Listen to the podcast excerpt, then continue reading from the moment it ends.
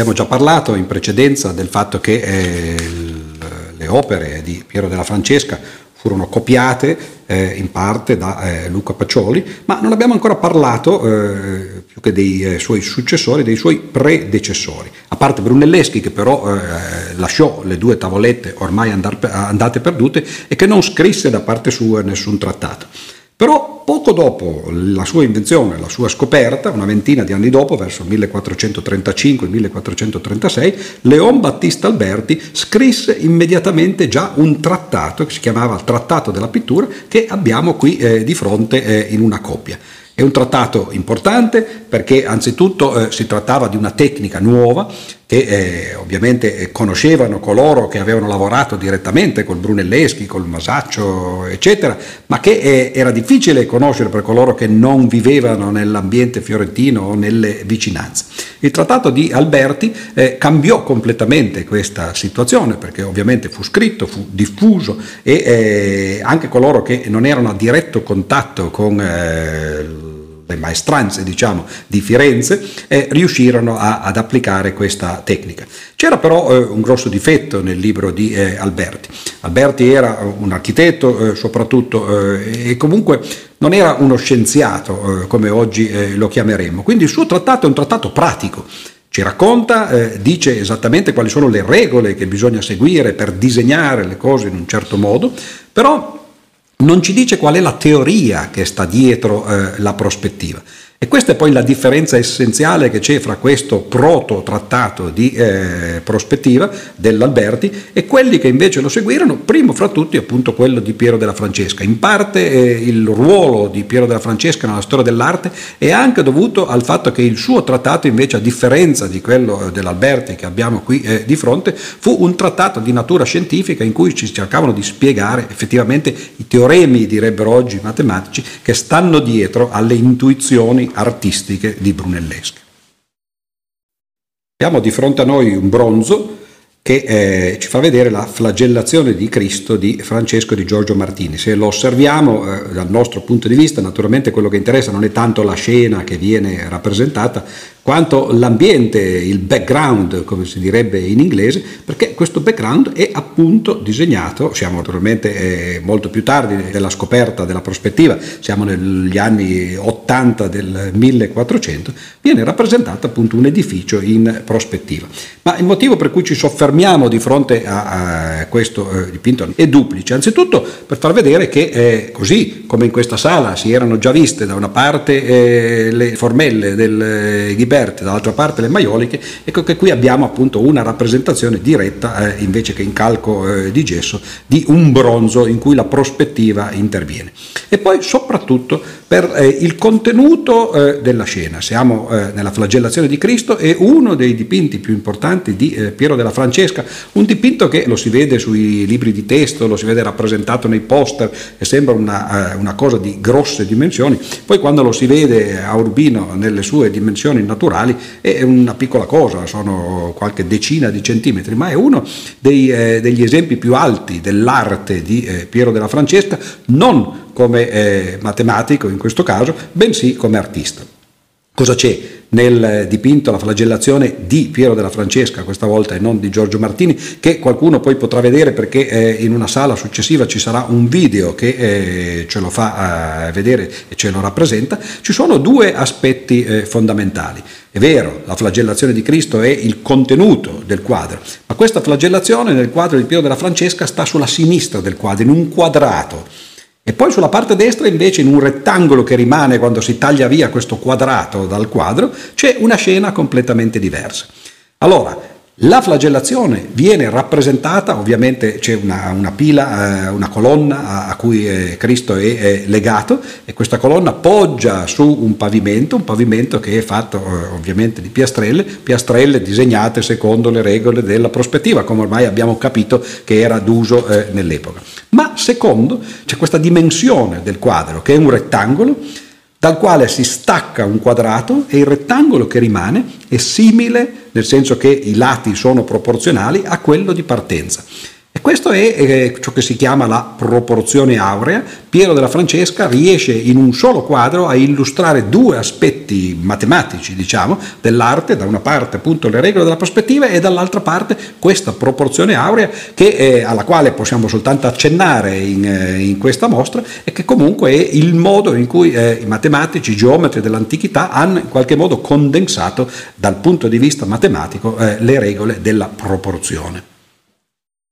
Siamo partiti con problemi semplici, che all'epoca non erano così, ma che bisognò risolvere per poter andare avanti, quindi rappresentare per esempio oggetti tridimensionali squadrati come un cubo, poi cominciare a rappresentare oggetti invece curvilinei come la volta a botte nella Trinità eh, di Masaccio e poi naturalmente si andò avanti e ad un certo punto eh, i, i pittori cominciarono a chiedere problemi più difficili da risolvere. E se ne inventarono uno, abbastanza divertente, che è questo oggetto eh, che vediamo di fronte a noi, si chiama mazzocchio, ed è eh, anzitutto eh, una, da, dal punto di vista esterno no, sembra un salvagente, la, l'anima di una gomma, eh, eh, che, una ciambella, quello che i matematici chiamano in gergo un toro. Però mentre le ciambelle, i salvagenti eh, sono curvilinei, questo mazzocchio è fatto in maniera approssimata attraverso eh, dei, pezzi di, eh, dei, pezzi rettilinei, lo vedete di fronte a voi, e ovviamente questo rende ancora più difficile, già di per sé il, eh, la rappresentazione di una ciambella non sarebbe semplice perché ci sono dei cerchi e poi ci sono dei cerchi anche perpendicolari ai, ai buchi del, della ciambella stessa, quindi quello è un problema già complicato, ma qui addirittura si tratta anche di rappresentare questo oggetto con eh, questi suoi pezzi eh, rettilinei ci si divertirono moltissimo. Tutti, Paolo Uccello è praticamente colui eh, che eh, divenne il campione della rappresentazione di eh, questo Mazzocchio. In un suo quadro, una battaglia, ce ne sono 4-5 che vengono messi in testa ai cavalieri come se fossero dei copricapi per tenere magari eh, i cappelli che avevano effettivamente o degli scialli. E il motivo per cui venivano introdotti era lo stesso motivo per cui in qualche sala precedente abbiamo citato il fatto fatto che venivano introdotti i pavimenti anche quando non c'entravano assolutamente nulla, per far vedere che si sapevano disegnare i pavimenti. Ecco, il mazzocchio fu quello. Il più difficile oggetto da rappresentare in prospettiva e vedete eh, anche attorno alle eh, rappresentazioni in legno di eh, questo oggetto che poi le cose si complicarono, si cominciarono a mettere delle punte perché non bastava ancora il mazzocchio stesso, bisognava renderlo ancora più difficile. Tutto questo per riuscire a far vedere la propria propria bravura eh, nell'aver eh, introiettato le regole della prospettiva e nell'essere riusciti a disegnare perfettamente, anche eh, esattamente come le vede l'occhio, anche oggetti così complicati. Tra i quattro grandi trattati che eh, Piero della Francesca ha scritto, cioè quello sulla prospettiva, quello di commento a Archimede e il trattato d'Abaco che poi confluì nella Summa di Luca Pacioli, non abbiamo ancora citato il quarto che è uno dei eh, più interessanti e che viene illustrato appunto nel resto di eh, questa sala. Si chiama il libretto sui cinque solidi regolari ed è eh, esattamente quello che dice di essere, cioè una rappresentazione e soprattutto uno studio dal punto di vista matematico di quei famosi cinque solidi regolari che si chiamano anche solidi platonici. Come mai? Beh, perché Platone eh, li usò in un famoso dialogo che si chiama il Timeo, un dialogo cosmologico di natura pitagorica, eh, uno dei dialoghi forse più strani di eh, Platone, e eh, questi solidi venivano usati eh, come eh, modelli di ciò che esiste al mondo, per esempio gli elementi, l'aria, l'acqua, la terra, eccetera, venivano rappresentati attraverso questi solidi e l'intero universo attraverso un altro di questi solidi. Come mai? ce ne sono solo cinque. E quali sono questi eh, cinque solidi che vedete tra l'altro rappresentati eh, in legno e anche addirittura iscritti dentro delle bolle che sono in realtà delle sfere da un punto di vista matematico? Beh, alcuni di questi solidi erano noti fin dall'antichità, ad esempio il cubo è forse il più semplice oggetto matematico tridimensionale regolare, fu usato per esempio dagli antichi negli altari, no? in cose di questo genere. In Egitto ovviamente si conoscevano eh, almeno altri due solidi regolari. Uno eh, è eh, la piramide però a base triangolare, non a base quadrata come quelle eh, alle quali siamo eh, abituati. E eh, la piramide a base triangolare è un solido regolare perché ha tre facce e una base, tutte e tre triangolari, si chiama tetraedro, ha quattro facce triangolari. Poi c'è eh, il solido che si ottiene prendendo due piramidi e incollandole per la base quadrata. Si ottiene in questo caso quattro facce triangolari di sopra, quattro di sotto, messe insieme, otto facce triangolari, si ottiene un ottaedro.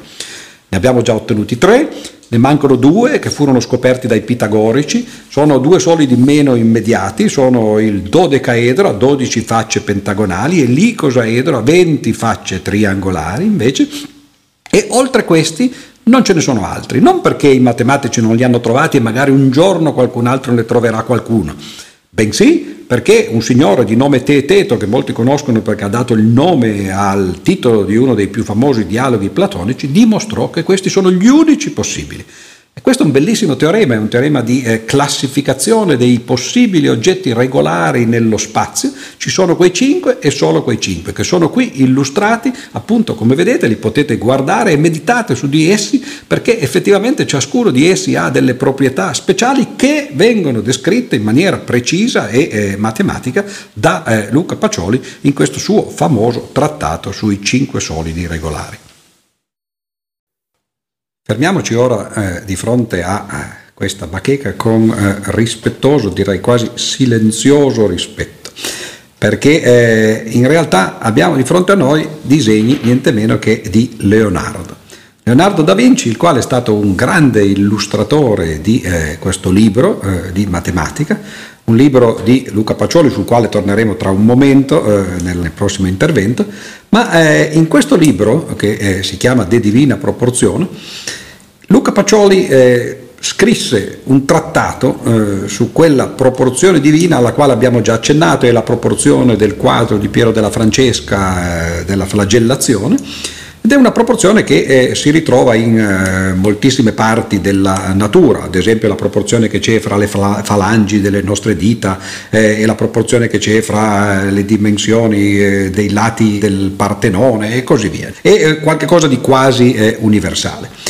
Luca Pacioli scrisse questo trattato eh, su questo numero e avendo un amico che sapeva disegnare, che era appunto Leonardo da Vinci, gli chiese se non poteva in realtà eh, fare una, eh, qualche illustrazione per eh, il suo libro. Leonardo ne fece addirittura 60, disegnò tutti i solidi regolari, eh, dei quali abbiamo già parlato nel eh, trattato di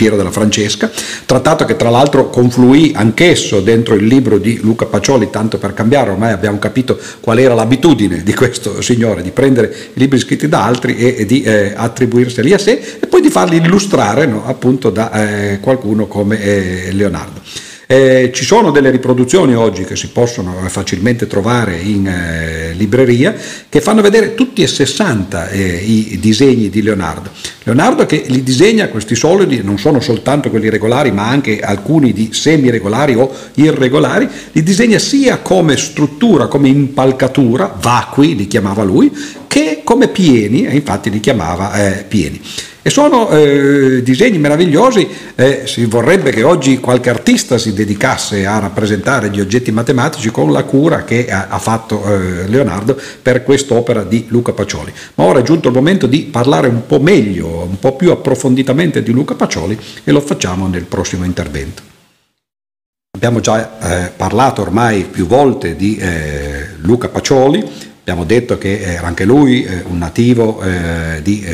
Borgo San Sepolcro, esattamente come Piero della Francesca, è colui che eh, in realtà prese alcuni dei lavori, eh, dei trattati di Piero della Francesca, li inserì dentro i propri eh, in quello che eh, qualcuno, in particolare il Vasari, eh, non ebbe difficoltà a chiamare direttamente quello che era probabilmente un plagio.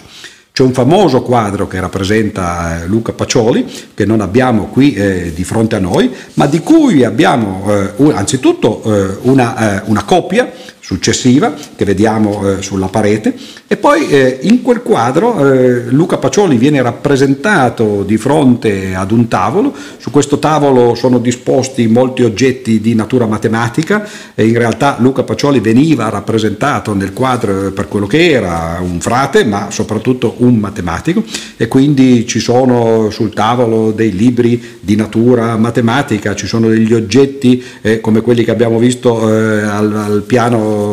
terra eh, tipo il compasso, eccetera, che servono per eh, disegnare in maniera geometrica. C'è addirittura un solido molto complicato che nel quadro veniva rappresentato anche lì per far vedere la propria bravura dal punto di vista tecnico eh, in trasparenza e eh, ripieno a metà di acqua. Ebbene, tutti questi oggetti però sono stati riprodotti e li potete vedere di fronte a voi perché eh, sono disposti non soltanto sul tavolo immaginario del dipinto in cui viene rappresentato Luca Pacioli, ma anche sul tavolo reale che avete di fronte a voi ed è come ricostruire al contrario una specie di antiprospettiva, la prospettiva schiaccia su due dimensioni il mondo tridimensionale. E qui invece per voi abbiamo fatto il contrario, abbiamo preso un mondo bidimensionale che è un quadro e l'abbiamo eh, invece ampliato, fatto ridiventare tridimensionale, ricostruendo gli oggetti che rappresentava. Abbiamo visto ormai la prospettiva usata eh, nei mezzi artistici più disparati, ovviamente eh, le tavolette del Brunelleschi originarie, poi gli affreschi eh, di Masaccio, eh, le pitture di eh, Piero della Francesca e non solo, le, i bronzi per esempio sulle porte del battistero di Firenze. E qui abbiamo un'ulteriore e finale esemplificazione di come la prospettiva sia stata usata anche in una forma d'arte un po' diversa, molto tipica di quel periodo a cavallo tra il 400 e il 500, ad esempio molto usata negli studioli di legno in cui si facevano appunto rappresentazioni comunicazioni attraverso intarsi, le tarsi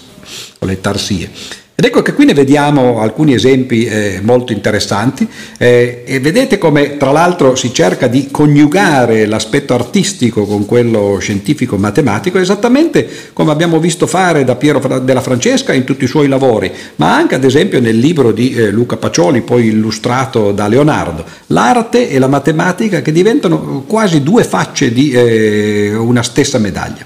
E infatti qui in quelle eh, rappresentazioni, in questi intagli che noi vediamo sulle pareti, nella parte alta ci sono oggetti naturali, per esempio grappoli d'uva eh, e altre cose che possiamo vedere nel nostro mondo, diciamo così, eh, quotidiano. E invece nella parte bassa si vedono rappresentazioni di solidi, di oggetti matematici, alla maniera che abbiamo già visto eh, fare da Leonardo per le illustrazioni di Luca Pacioli, cioè nella maniera vacua, attraverso la sola impalcatura, la sola struttura, o nella maniera piena, in cui le facce sono eh, ricoperte da pezzi di legno. Notate eh, in due di queste, di queste tavolette intarsiate lo stesso oggetto matematico, un oggetto che sembra non a caso un pallone da calcio perché ha delle facce pentagonali e delle facce esagonali. È un icosaedro, abbiamo accennato all'icosaedro prima, è un solido a 20 facce triangolari, se si tagliano le punte di questo solido, e beh, eh, le facce triangolari eh, ovviamente scompaiono poiché eh, cinque di queste facce triangolari convergevano in un unico vertice, si formano delle nuove facce pentagonali e il resto invece diventa facce esagonali. Il pallone da calcio, che spesso eh, nell'antichità, qualche decennio fa, cioè in altre parole qualche anno fa, veniva costruito con pezze bianche e pezze nere è esattamente costruito in questo modo. Sono pezze eh, in, parte dode, eh, in, parte pentagonali e in parte esagonali messe insieme a formare questo solido molto complicato che ha 60 vertici e che si ritrova tra l'altro nella natura perché è poi eh, il, la molecola del fullerene. Ma eh, vi dico di eh, fare attenzione a questi eh, intarsi perché la mostra in realtà eh, non finisce qui, potrete poi andare nella Basilica di eh, San Prospero qui eh, a Reggio Emilia e vedere altri esempi di tavole molto più grandi in cui eh, questa tecnica eh, sia dell'intarsio che della prospettiva viene usata eh, di nuovo in maniera duplice. Abbiamo ricordato che uno dei primi trattatisti della prospettiva fu un architetto, Leon Battista Alberti, E eh, in questa sala vediamo eh, una rappresentazione della città ideale, tra l'altro in, eh, in maniere diverse, in visioni diverse, eh, in particolare anche una ricostruzione tridimensionale di ciò che il quadro eh, rappresentava. Di città ideali eh, ce ne sono almeno tre versioni differenti, sono di difficile attribuzione, qualcuno dice appunto che siano di Leon Battista Alberti, questa che vedete di fronte a voi è in realtà attribuita anche a Piero della Francesca, sul quale ci interessa soffermarci, è il fatto che la città ideale è un tentativo di coniugare due cose che a prima vista sono eh, molto differenti. Da una parte c'è l'architettura, cioè eh, il tentativo di costruire delle abitazioni per l'uomo, quindi eh, una parte eh, strettamente umanistica perché è, è appunto fruibile dal, dall'umanità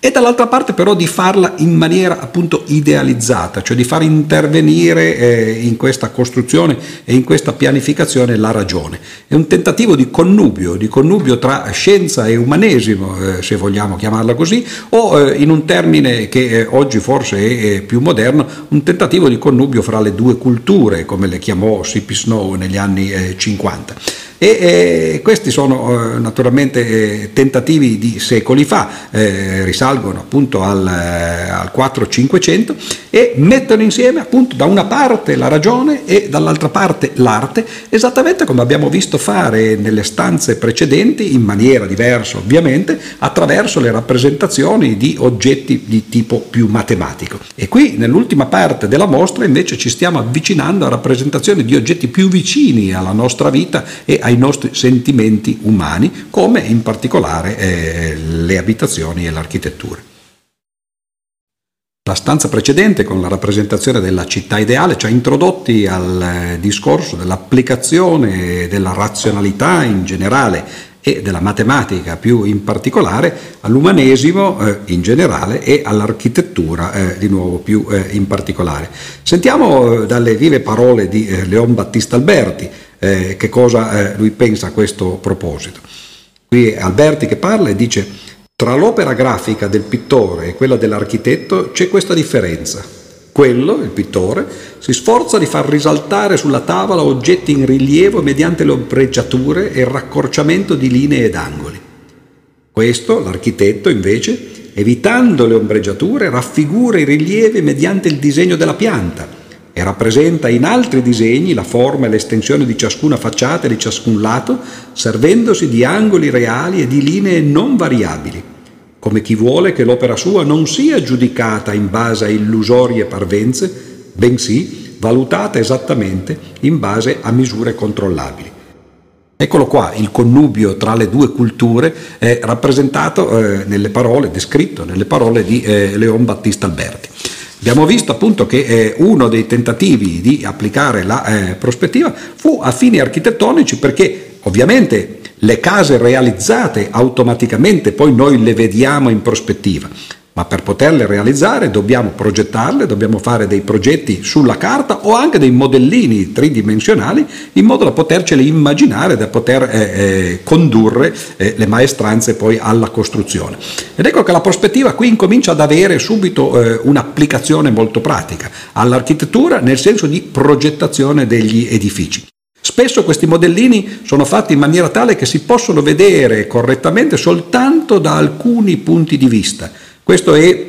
un argomento sul quale torneremo tra eh, molto poco perché eh, in realtà eh, divenne un problema poi centrale nel momento in cui la prospettiva ormai fu completamente capita e incominciò ad allargare il suo campo di eh, estensione. Lo vedremo meglio fra eh, due stanze, ma incominciamo a eh, porre attenzione, a fare attenzione al fatto che a volte le cose si vedono diversamente a seconda dei punti di vista che si scelgono per vederlo.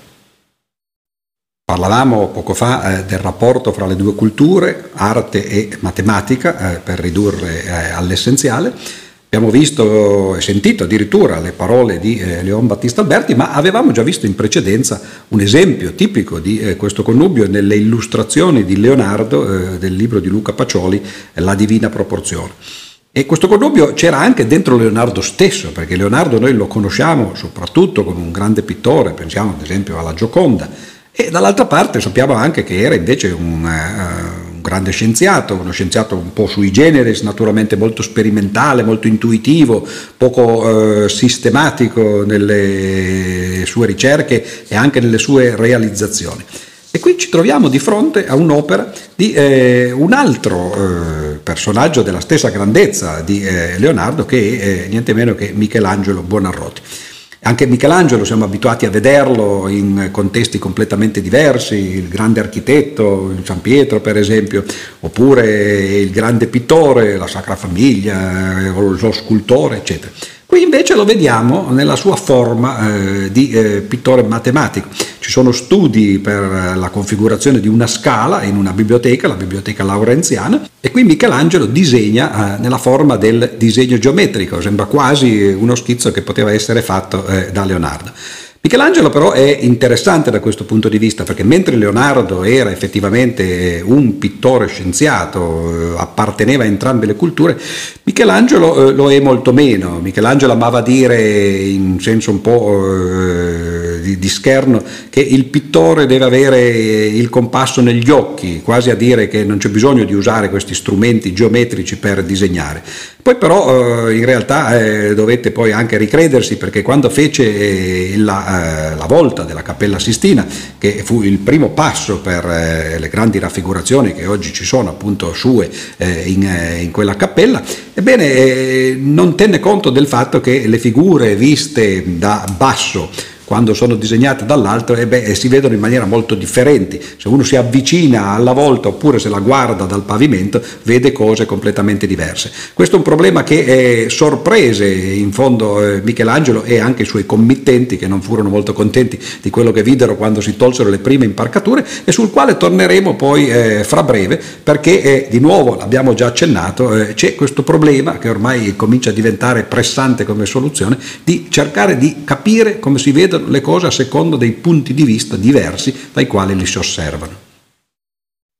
Abbiamo visto la prospettiva partire eh, da problemi eh, molto limitati e forse da un punto di vista artistico anche eh, poco interessanti, cioè rappresentare sì, in maniera eh, analoga a come li si vede, però degli oggetti di, eh, di poco interesse per eh, il cultore eh, dell'arte, cioè oggetti geometrici, siano cubi eh, oppure anche più in generale i solidi platonici, il mazzocchio e così via. Poi però nelle ultime sale abbiamo visto come eh, la prospettiva ovviamente aveva delle applicazioni ben più vaste, ben più interessanti per eh, il vasto pubblico, come si direbbe, e in particolare abbiamo visto che eh, c'erano applicazioni all'architettura, cioè la costruzione delle case da una parte e la modellizzazione preventiva e la progettazione di queste case dall'altra. Ma c'è un argomento che eh, per gli uomini e per le donne è fondamentale nell'arte ed è la rappresentazione del corpo umano stesso. I quadri abbondano ovviamente di eh, rappresentazioni di figure umane e, e come si possono rappresentare correttamente queste figure umane da un punto di vista della prospettiva. Qui la difficoltà cresce in maniera, come si potrebbe dire oggi, e giustamente anche in maniera matematica, in maniera esponenziale. Cresce perché è vero che il mazzocchio veniva considerato come un banco di prova e un, un, oggetto molto difficile da rappresentare, ma era pur sempre una ciambella fatta in maniera eh, un po' più geometrica. Ma quando ci si trova di fronte a una faccia, per esempio, eh, la figura di un volto umano, ebbene la quantità di linee che si vedono eh, sono estremamente più complesse eh, da rappresentare in maniera prospetticamente corretta di quanto non fosse semplicemente appunto una ciambella o eh, una sfera. E, e, questo è stato l'ultimo banco di prova della prospettiva, allargare il tentativo di rappresentazione fedele, e visiva eh, di ciò che noi eh, effettivamente vediamo in maniera corretta. Allora qui vediamo moltissimi eh, appartenenti a questa scuola della prospettiva, ma soprattutto la scuola tarda perché eh, ovviamente c'è avuto bisogno di un grande sviluppo delle tecniche della prospettiva e in particolare fu Dürer ad esempio, oltre a Piero della Francesca stesso, a incominciare a fare gli studi di queste facce, a vedere come si deformavano dal punto di vista prospettico le immagini dei volti o dei corpi eh, delle persone. Ed è proprio a Dürer che adesso ci avviciniamo per vedere alcune delle sue tavole, delle sue incisioni più interessanti da questo punto di vista e anche anche più famose, legate direttamente alle tecniche della prospettiva.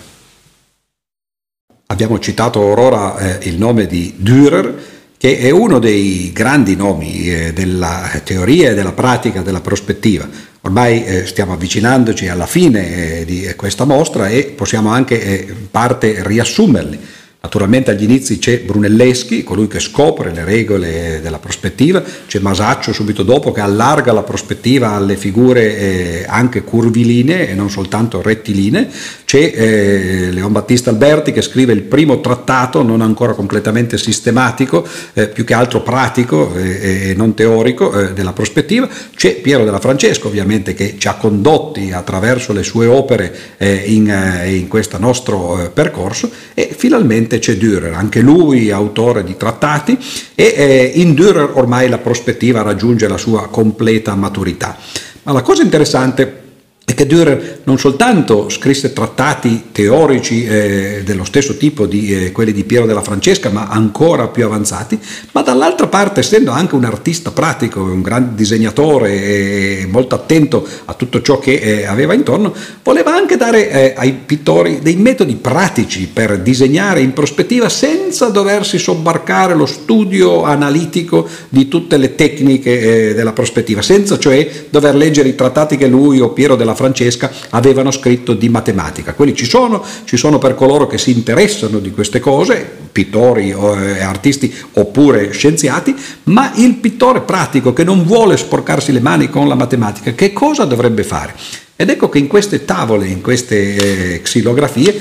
vediamo i trucchi, diremmo così oggi, a cui poteva rivolgersi eh, il pittore eh, della sua epoca, agli inizi del Cinquecento. Si trattava di avere di fronte a sé eh, una specie di finestra, di guardare attraverso questa finestra eh, fatta a grate, di misurare quello che si vedeva attraverso questa finestra e riportarlo semplicemente eh, sulla carta. le spiegazioni sono praticamente inutili anche perché si vede chiaramente nelle figure di Dürer che cosa lui suggeriva di fare. Ed era esattamente questa la tecnica che eh, veniva fatta non soltanto per oggetti come quelli eh, ai quali ci, eh, ha abituato questa mostra, appunto gli oggetti geometrici, ma anche gli oggetti ai quali eh, abbiamo alluso eh, nella stanza precedente, cioè il corpo umano. Qui vediamo ad esempio una signora eh, distesa sul letto con il pittore che la guarda attraverso questa grata e riporta le proporzioni in maniera corretta e automaticamente quasi viene viene fuori la rappresentazione pittorica. C'è anche un'altra famosa eh, xilografia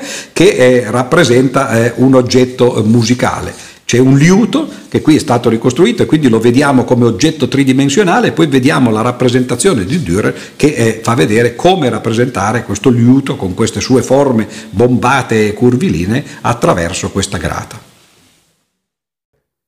C'è rimasto un problema da affrontare al quale abbiamo già alluso un paio di volte nelle sale precedenti perché ci stavamo avvicinando non solo a questa sala ma anche a questo problema. È il problema di come rappresentare le immagini su una tela per esempio o su una parete quando sappiamo che questa tela o questa parete verranno viste da punti di vista strani. Per esempio rappresentare un'immagine che viene disegnata molto in alto su una parete come ad esempio nel giudizio universale di Michelangelo e però poi viene vista da molto in basso e, e, e quindi viene vista distorta. Il problema è un problema ovviamente antichissimo, si racconta che Fidia, il, l'architetto che costruì e progettò il Partenone, un giorno fece una statua, la fece portare sulla piazza eh, di Atene e tutti intorno guardavano e ridevano perché dicevano ah, guarda Fidia che ormai no, non è più il grande artista di una volta, guarda come è tutta storta no, questa statua eccetera. Poi issarono questa statua sulla colonna eh, sulla quale doveva essere posizionata e di sotto tutti si stupirono perché di sotto la vedevano esattamente come doveva essere eh, fatta. Quindi in realtà già gli antichi sapevano che eh, esistono delle distorsioni prospettiche e che, di cui bisogna tener conto al contrario per poter fare le opere in modo che viste da un certo punto di vista si vedano eh, correttamente. Michelangelo, al quale abbiamo alluso prima, che nella volta della Cappella Sistina fece l'errore contrario, non tenne conto di queste prospettive e quando oggi guardiamo queste rappresentazioni della volta della Cappella Sistina eh, ingigantite e messe sul tavolo, eh, fotografate, ci accorgiamo che muovendoci dalla prima parte all'ultima, che fu fatta naturalmente molti anni dopo, si vedono pian piano muoversi queste, queste statue nelle raffigurazioni, sono più distorte nell'ultima parte perché di sotto si vedono eh, più corrette. Quando Michelangelo dovette fare il giudizio universale, questa volta aveva imparato la lezione, lui che diceva che il compasso appunto l'artista doveva averlo negli occhi, in realtà doveva averlo anche nel cervello e distorse completamente le figure, soprattutto del eh, giudizio universale del, eh, di Gesù che, eh, che, che, fa appunto da giudice nell'ultimo giorno della storia dell'umanità e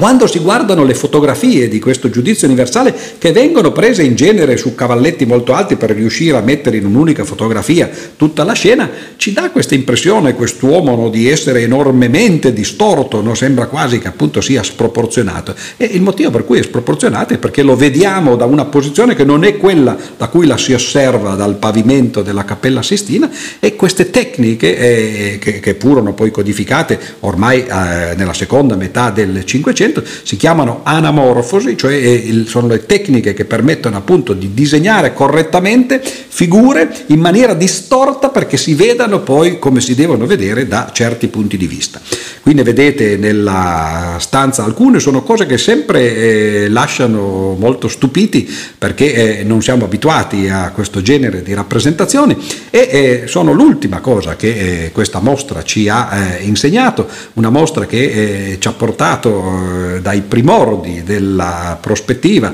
quella tavolozza eh, de, del battistero di eh, Firenze disegnata da Brunelleschi, attraverso lo sviluppo di queste tecniche eh, per la rappresentazione di figure via via più complesse, le volte a botti del Masaccio, i solidi regolari del trattato di Piero della Francesca, i, le figure geometriche illustrate da Leonardo per il libro di Luca Pacioli sulla divina proporzione, arrivati a Dürer e alle tecniche del velo prospettico eh, suggerite eh, ai pittori che non vogliono o non volevano studiare la matematica, fino a queste ultime tecniche appunto eh, dell'anamorfosi. È stato un percorso estremamente eccitante dal punto di vista intellettuale per coloro che l'hanno percorso all'epoca tra il 400 e il 500. Spero che sia stato un percorso eh, eccitante e istruttivo anche per voi e insieme alla fondazione di Palazzo Magnani e ai curatori di questa mostra vi saluto e vi auguro ogni bene. Grazie.